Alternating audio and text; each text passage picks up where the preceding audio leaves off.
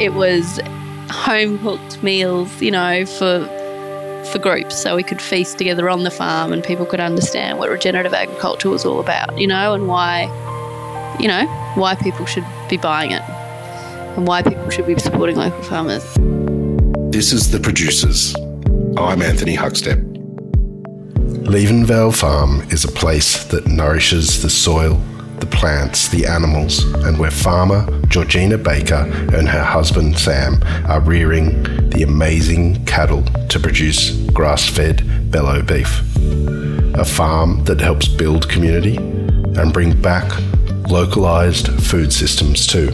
So we're in Bellingen, which is near Coffs Harbour, about 30 minutes inland from Coffs Harbour, on a um, organic beef farm, 500 acres of of um, of land about 5k north of Bello in a little catchment called Hydes Creek.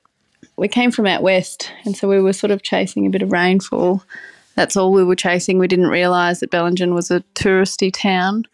Um, and what we found was a you know this rundown old dairy farm and um, and that's what appealed to us some rainfall and uh, and some upside in what we could achieve with with some different grazing management but what we have identified that Bellingen is a great region for is is for you know is for the um, I don't know the opportunity and and stuff it's a it's a epicenter of health and wellness and some alternative thinking, I suppose. And we arrived and have have started renovating lots of the infrastructure. The first thing we did was rip out the old dairy because we're not doing dairy cattle, and so we sort of repurposed the old dairy into our cattle yards, and then um, we've gone ahead and put fencing up in on the property, refenced a lot of the external boundary fences that were falling down, and and broken up paddocks into smaller paddocks so we could um, you know, graze in higher intensity and you know, implement some of the regenerative agricultural principles that we're, you know, subscribed to and fencing off some of the creek and revegetating some of the creek areas and running more water troughs and um, and improving pastures. So we've um, we've improved pastures by seeding some multi-species to try and get you know other other root matter and other species into the pastures. We've spread compost and we do lots of trials and um, planting trees and you know um, and repurposing old infrastructure from the dairy. We proceeded to like you know renovate an old barn and um, repurpose some old calf pens and sheds into uh, um, another section of the farm that's run by another business. We under our same certification. Um, sort of we sublet out a, an acre into so some people friends of ours that grow veggies and run chickens out on our pasture. So they run their business on our farm and so yeah, once we undertook all the reno, I suppose we we grow we grow organic beef. So we've got 130 cows and calves, and we've got about 50 or 60 head of um, a mob of cattle that are you know ready ready for slaughter. A former musician, Georgina had to make some readjustments when stepping into farm life. So I myself was um, I'm from the city. I'm from Brisbane, and I was working in the music industry for a long while, and and then um, and then I sort of changed industry, did similar work, just in, in working in an office in construction. And then I met Sam, and he was a you know he's a farmer, and I moved out four hours west of Brisbane and lived out there on their property for you know close to ten years um, on a conventional grain cropping farm, and they had some cattle, six thousand acres, and and so I was just thrown into into farm life really.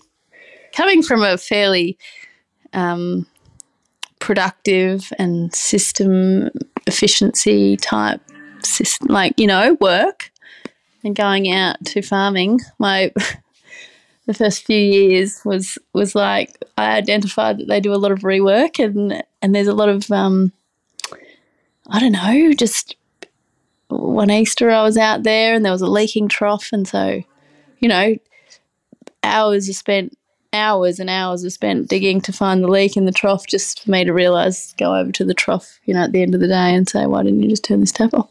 You know, the, um, but farmers have a, a lot of patience. I think that it probably uh, isn't.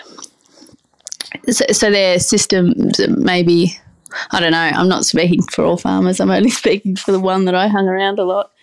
Uh, he's pretty patient, and there's a fair bit of rework that goes on. And I think it's interesting that there's not more frustrated farmers out there.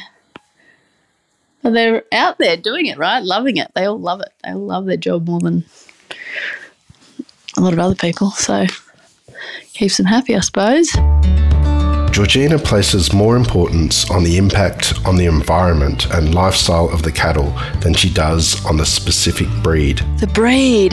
So uh, we're not really um, into educated around or running any kind of genetic cattle per se. I mean, when we first, well, up in Moonie, when where we lived, we were just we were trading cattle, so we had a trading operation. We'd buy and fatten and sell. And certainly, the, the markets that you're selling into are dictated by some level of breed code. Um, and so Angus have, you know, have got a premium and have done for several years. So we probably came down here and when we bought some breeders, we would preference something with some Angus in it, and we buy Angus stud bulls, but we're certainly not, um, you know, our breeders aren't some kind of genetic perfection. Um, they were just trade cattle that we were just acquiring to build up a mob, a herd, uh, and then now we're a few years into it, and now we're doing more with the beef side of it. I suppose we're getting more interested in what genetics can play in that kind of thing. Um, but I'm certainly coming at it from an angle that I think that the taste of the beef and the product that we create is more dictated to by the pasture that they're eating and the way that they're treated. I think that has a bigger impact, but that's controversial because because people that are in the world of genetics and cattle um, will argue with me, and I'm not educated enough to say otherwise. I'm just sort of speaking from a very much experience where we've, you know, grown a wagyu, we've grown a Hereford and taken the skins off and having a look at them, you know, marbling. It's, um, yeah, learning. I'm learning all the time, but it's an area that I'm interested in learning a lot more about. What we what we do, how we run the cattle here is we run them all in one one mob. So, you know, they're they're all pretty close. Um, and then we we have forty or fifty paddocks, and we we rotate them around, and they often only have a day or less than a day in a paddock. Um, and so what that does is, you know, herd impact. So there's lots of manure and there's lots of hoof action and and then there's lots of times for those plants to recover in the time that they're spending. So we run between probably 20 to 50 or 60 days rest, depending on the season. Um, and so the cattle are eating fresh pasture every day. So they're eating, you know, the ice cream plants and what they really want to eat. And, and what we're trying to do when these paddocks are, are resting is we're allowing new species to to grow. You know, they've been given the opportunity to. So we've got, you know, 15 or 16 species in some of these paddocks and and that offers the cattle um, a wider range of nutrition, basically. Um, and so, whilst you know, whilst we're trying to do that, they're you know they're happy. They like to be in a large mob, and they like to, you know, go onto fresh pasture every day. And we're not putting out any synthetic fertilizers. Um, to help the growth. We, I mean, we see that the, the rest is super powerful and in you know in the system, and and the seeds are all in the ground, and it's really just giving the seeds and you know giving whatever species the opportunity to grow. And um and we don't you know and so we're not killing any plants, any weeds as they call them that come particularly here on the coast, we see them being very successional. They come and they go again, and what they do is fix a deficiency in the soil, and you know that it it's become very obvious here. You know, like some really deep tap rooted weeds will come and you know, and then they'll and then they'll be gone and they'll break down and so you know that's the, the cat that's what the cattle are eating and that's how they're treated and um, yeah and we're farming much more uh, you know it's it's beneficial for every everyone and everything I think the way that we not having to put any inputs into the ground to begin with Georgina reached out to the local community and things took off from there. When we came from out west, we were always doing sort of home kill cattle for our own consumption. And so it was never anything I even considered doing. And then we came to the coast and we, we all of a sudden had these in conversion organic cattle. Um, and I thought it's such a waste to be just sending them, selling them into the majority market, the you know the main market that exists is into feedlots, and then they get grain finished and into into supermarkets.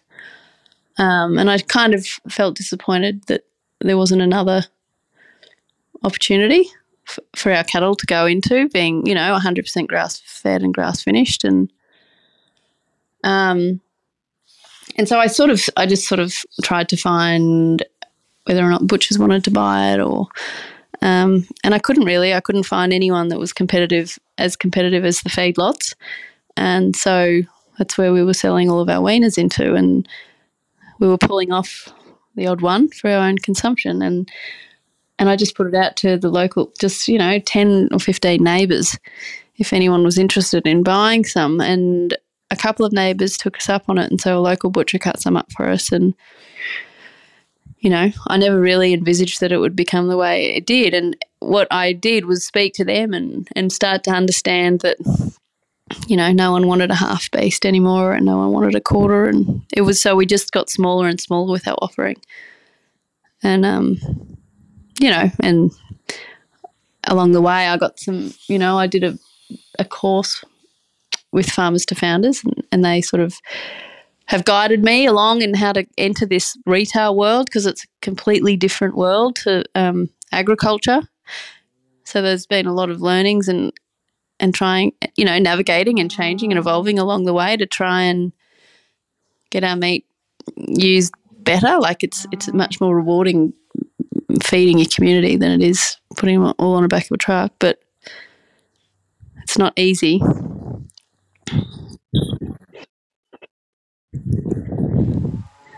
We're still really just in Bellingen and locally around Coffs Harbour. There's a, f- a few stores that we're starting to sell it into down in some some health food stores that are taking some of our sausages. Um, we make, yeah, our sausages are probably a more unique product because we have, you know, there's lots of red meat. You know, there's lots of there's not lots, but you know, there's a fair there's other brands, but our sausages are um, yeah, they're fresh vegetables and herbs that are added just to beef. So there's nothing else in them, and um, and we have a few different flavors. So we sort of package those up at the butcher, and they get dispatched to a few health food stores down to Port Macquarie, and up. You know, only probably as far as north of Coffs, and then we do some home delivery via another organic business, um, and they just sort of do home delivery around the Coffs Coast. Um, and then we've got a couple of, you know, a couple of shops in Bellingen that stock a health food shop, shop that's been stocking our, our product and um, and a few restaurants now. We're, we're providing into a few Bello restaurants. So Bellingen Restaurants is buying some Bello beef cuts and putting them on the specials menu, which is great. Now they have the support of the local chefs and restaurants too. Going into restaurants, I think, has probably been one of the career highlights. Like we had a festival of Bello beef in January, and um, ten restaurants and food truck, or you know, food service providers took our beef and highlighted it for a two-week period um, on their menus. And so, getting around and eating, eating it by you know when chefs have prepared it is like it's just you know it's a moment that it's all the vision has come together and it's all you know it's fantastic and and similarly on the farm we started doing this series of uh, events paddock to plate dining events so where we get people onto the farm to eat our product. And uh, yeah having having some we were doing it for a long time. I was doing it in my kitchen for a long time and it was not five star.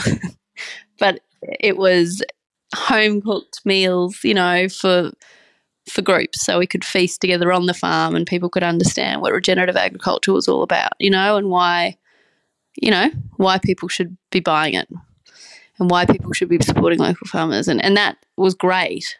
But after a year, and, you know, once we went over the threshold of what I could prepare in my kitchen, and then we got some chefs involved, and yeah, that, you know, that was a, another moment where we just I thought this is great. Like it's awesome. It's it makes me very fulfilled to see um, our produce being given the credit that it's due with the skills of a chef and someone that knows how to cook nose to tail.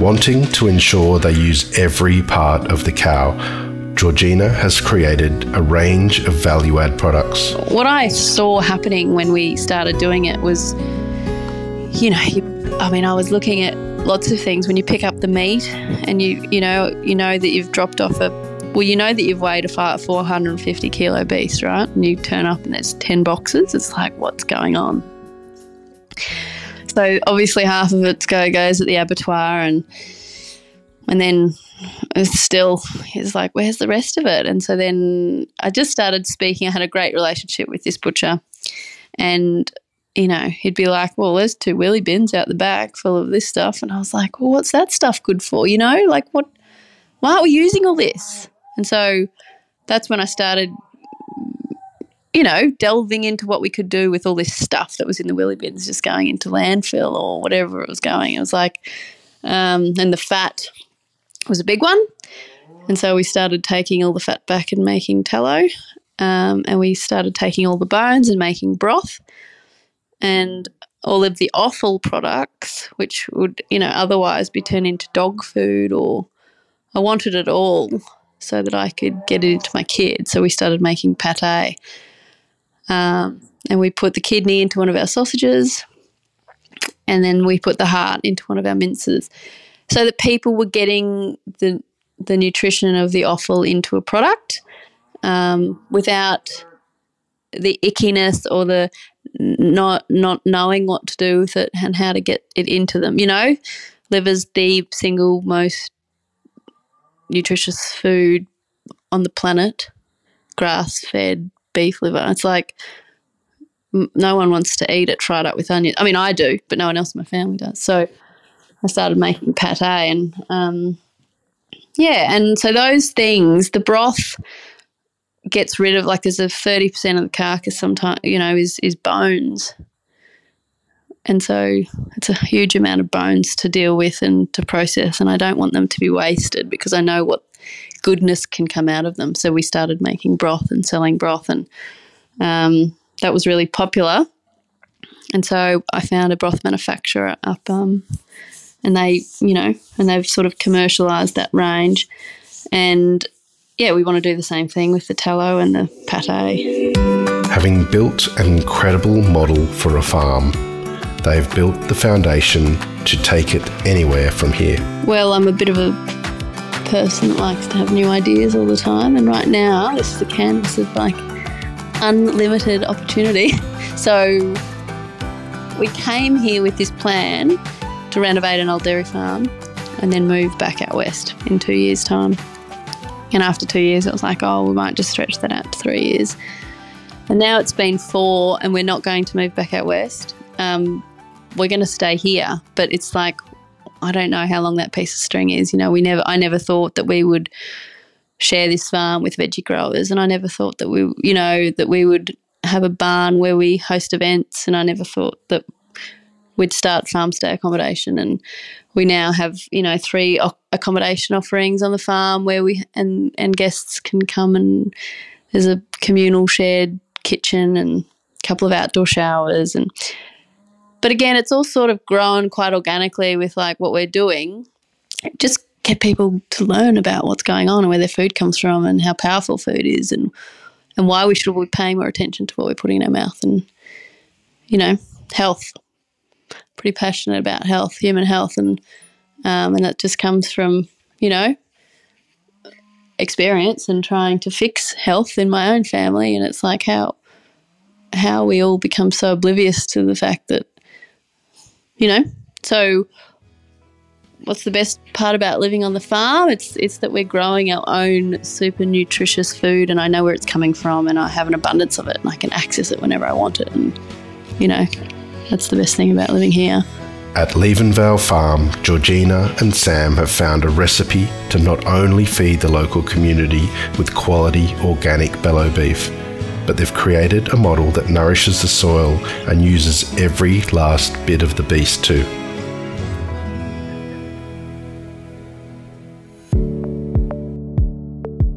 This is The Producers, a Deep in the Weeds production. I'm Anthony Huckstep. Stay tuned as we share the stories of producers, farmers, makers, and growers, the true lifeblood of the food industry. Follow us on Instagram at Producers Podcast or email us at producerspodcast at deepintheweeds.com.au.